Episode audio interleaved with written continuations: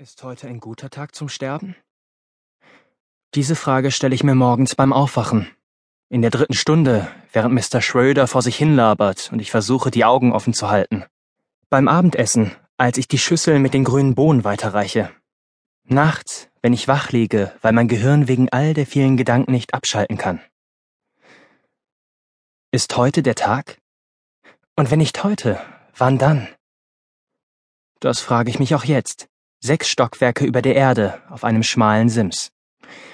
Ich bin so hoch oben, dass ich mich praktisch schon im Himmel befinde. Ich schaue hinunter auf den Asphalt und die Welt legt sich schräg. Ich schließe die Augen, genieße das Drehen und Kreiseln in meinem Kopf. Vielleicht mache ich es diesmal tatsächlich. Lasse mich von der Luft wegtragen. Es wäre so, als würde man in einem Swimmingpool im Wasser treiben, wegschweben, bis da gar nichts mehr ist. Ich kann mich nicht erinnern, hier hochgestiegen zu sein. Eigentlich erinnere ich mich an kaum etwas vor Sonntag, wenigstens nicht aus diesem Winter. Das passiert jedes Mal. Blackout und dann aufwachen. Ich bin wie dieser uralte Mann mit dem Bart, Rip Van Winkle. Jetzt seht ihr mich noch, dann plötzlich nicht mehr. Man könnte meinen, ich hätte mich langsam daran gewöhnt, aber dieses Mal war es noch schlimmer als sonst, weil ich ein paar Tage nicht geschlafen habe oder eine Woche oder auch zwei. An den Feiertagen habe ich geschlafen, am Erntedankfest, an Weihnachten und über Silvester und Neujahr. Ich kann nicht sagen, was diesmal anders war, aber als ich aufwachte, fühlte ich mich noch toter als gewöhnlich. Wach, ja, aber völlig leer, als ob mir jemand das Blut ausgesaugt hätte. Heute ist der sechste Tag von diesem Wachsein und meine erste Woche in der Schule seit dem 14. November. Ich mache die Augen auf und der Boden ist immer noch da, hart und beharrlich. Ich stehe auf dem Glockenturm der Schule, auf einem etwa zehn Zentimeter breiten Vorsprung. Der Turm ist ziemlich klein. Rings um die Glocke verläuft nur ein schmaler Betonstreifen. Dann kommt schon die niedrige Steinbrüstung, über die ich gestiegen bin. Hin und wieder stoße ich mit dem Bein dagegen, um mich zu vergewissern, dass sie noch da ist. Meine Arme sind ausgebreitet, als ob ich eine Predigt halten würde. Diese mittelmäßig große und so unsagbar langweilige Stadt ist meine Gemeinde. Meine sehr verehrten Damen und Herren, rufe ich, ich heiße Sie herzlich willkommen. Willkommen zu meinem Tod. Ja, vielleicht hätte ich besser sagen sollen zu meinem Leben, weil ich doch gerade erst aufgewacht bin. Aber nur wenn ich wach bin, denke ich ans Sterben. Ich rede wie ein greiser Lehrer, einschließlich der ruckartigen Kopfbewegungen und der zuckenden Betonung, und dabei hätte ich beinahe das Gleichgewicht verloren. Ich halte mich an der Brüstung fest und bin froh, dass niemand herschaut, denn seien wir mal ehrlich, es ist unmöglich, furchtlos zu wirken, wenn man sich wie eine Memme an die Brüstung klammert. Ich, Theodor Finch, ganz und gar nicht im Vollbesitz meiner geistigen Kräfte, vermache hiermit all meine irdischen Besitztümer Charlie Donahue, Branda Shankrevitz und meinen Schwestern. Alle anderen können mich mal am Ahel. Bereits im frühen Kindesalter wurde mir von meiner Mutter eingebläut, Schimpfwörter und Flüche, wenn wir sie denn benutzen müssen, zu buchstabieren. Oder nur den Anfangsbuchstaben auszusprechen. Das ist irgendwie hängen geblieben. Leider. Obwohl es schon geläutet hat, lungern einige meiner Klassenkameraden immer noch unten vor dem Turm herum. Es ist die erste Woche vom zweiten Semester des Abschlussjahrs, und die tun jetzt schon so, als ob sie mit der Schule fast fertig und auf dem Sprung wären. Einer von ihnen schaut zu mir hoch, als hätte er mich gehört, aber die andere nicht. Entweder weil sie mich nicht entdeckt haben oder weil sie schon wissen, dass ich hier bin und sich denken, ach na ja, das ist ja bloß Theodore Freak. Dann wendet der Typ da unten sich ab und deutet in den Himmel. Erst denke ich, der meint mich, aber in diesem Moment sehe ich sie. Ein Mädchen. Sie steht ein paar Schritte von mir entfernt auf der anderen Seite des Turms, auch draußen auf dem Vorsprung. Ihre dunkelblonden Haare wehen und ihr Rock bauscht sich wie ein Fallschirm. Obwohl es gerade mal Januar ist, trägt sie keine Schuhe sondern steht in Strumpfhosen auf dem kalten Stein.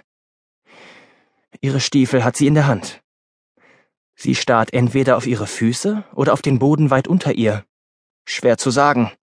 Sie steht da wie erstarrt. Mit meiner normalen Stimme, ohne den Lehrerton, sage ich so ruhig wie möglich. Glaub mir, runtergucken ist eine ziemlich blöde Idee.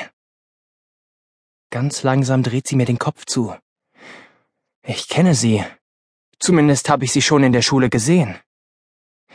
Ich kann mir den nächsten Satz nicht verkneifen. Kommst du oft hierher? Denn, weißt du, das ist eigentlich mein Stammplatz, und ich kann mich nicht erinnern, dich schon mal hier gesehen zu haben. Sie lacht nicht. Sie blinzelt nicht mal. Sie schaut mich nur durch diese klobige Brille an, die beinahe ihr ganzes Gesicht zu bedecken scheint. Sie will einen Schritt rückwärts machen, und ihr Fuß stößt gegen die Brüstung. Sie schwankt ein bisschen, und ehe sie in Panik geraten kann, sage ich Ich weiß nicht, was dich hier heraufführt, aber meiner Ansicht nach sieht die Stadt von hier oben viel hübscher aus. Die Leute wirken netter, und selbst die Schlimmsten machen irgendwie einen freundlichen Eindruck. Bis auf Gabe Romero und Amanda Monk und den Rest der Meute, mit der du so rumhängst. Ihr Name ist Violet irgendwas. Sie ist Cheerleader und angesagt. Eins von den Mädchen, von dem man nicht im Traum denkt, dass man sie irgendwann mal auf einem Sims sechs Stockwerke über der Erde treffen würde. Hinter der hässlichen Brille ist sie hübsch, beinahe wie eine Porzellanpuppe. Große Augen, ein liebes, herzförmiges Gesicht, ein Mund, der sich gerne zu einem perfekten kleinen Lächeln verziehen würde. Sie ist die Art Mädchen, die mit Ryan Cross ausgeht, dem Baseballstar, und mit Amanda Monk und den anderen Bienenköniginnen beim Mittagessen an einem Tisch sitzt. Aber seien wir ehrlich, wir sind nicht wegen der Aussicht hier. Du heißt Violet, stimmt's? Sie blinzelt einmal, und ich deute das als ja. Theodor Finch, ich glaube, wir hatten letztes Jahr irgendeinen Kurs zusammen. Mathe, nicht wahr? Sie blinzelt noch einmal. Ich hasse Mathe, aber das ist nicht der Grund, warum ich hier oben bin. Falls das dein Grund ist, bitteschön. Ich möchte dir nicht zu nahe treten. Vermutlich bist du in Mathe besser als ich, aber das ist okay. Ich punkte mit anderen Dingen. Gitarre spielen zum Beispiel oder Sex. Und darüber hinaus bin ich für meinen Vater eine ständige Enttäuschung, um nur einige meiner Vorzüge zu nennen. Übrigens glaube ich, dass man es im echten Leben kaum gebrauchen kann. Äh, Mathe, meine ich. Ich rede immer weiter, aber so langsam gehen mir die Ideen aus. Meine Rede ist nicht das Einzige, was Probleme macht.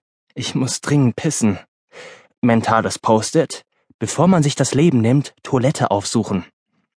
Außerdem fängt es an zu regnen und das Wasser wird sich bei den Temperaturen in null Komma nichts in Graupel verwandeln.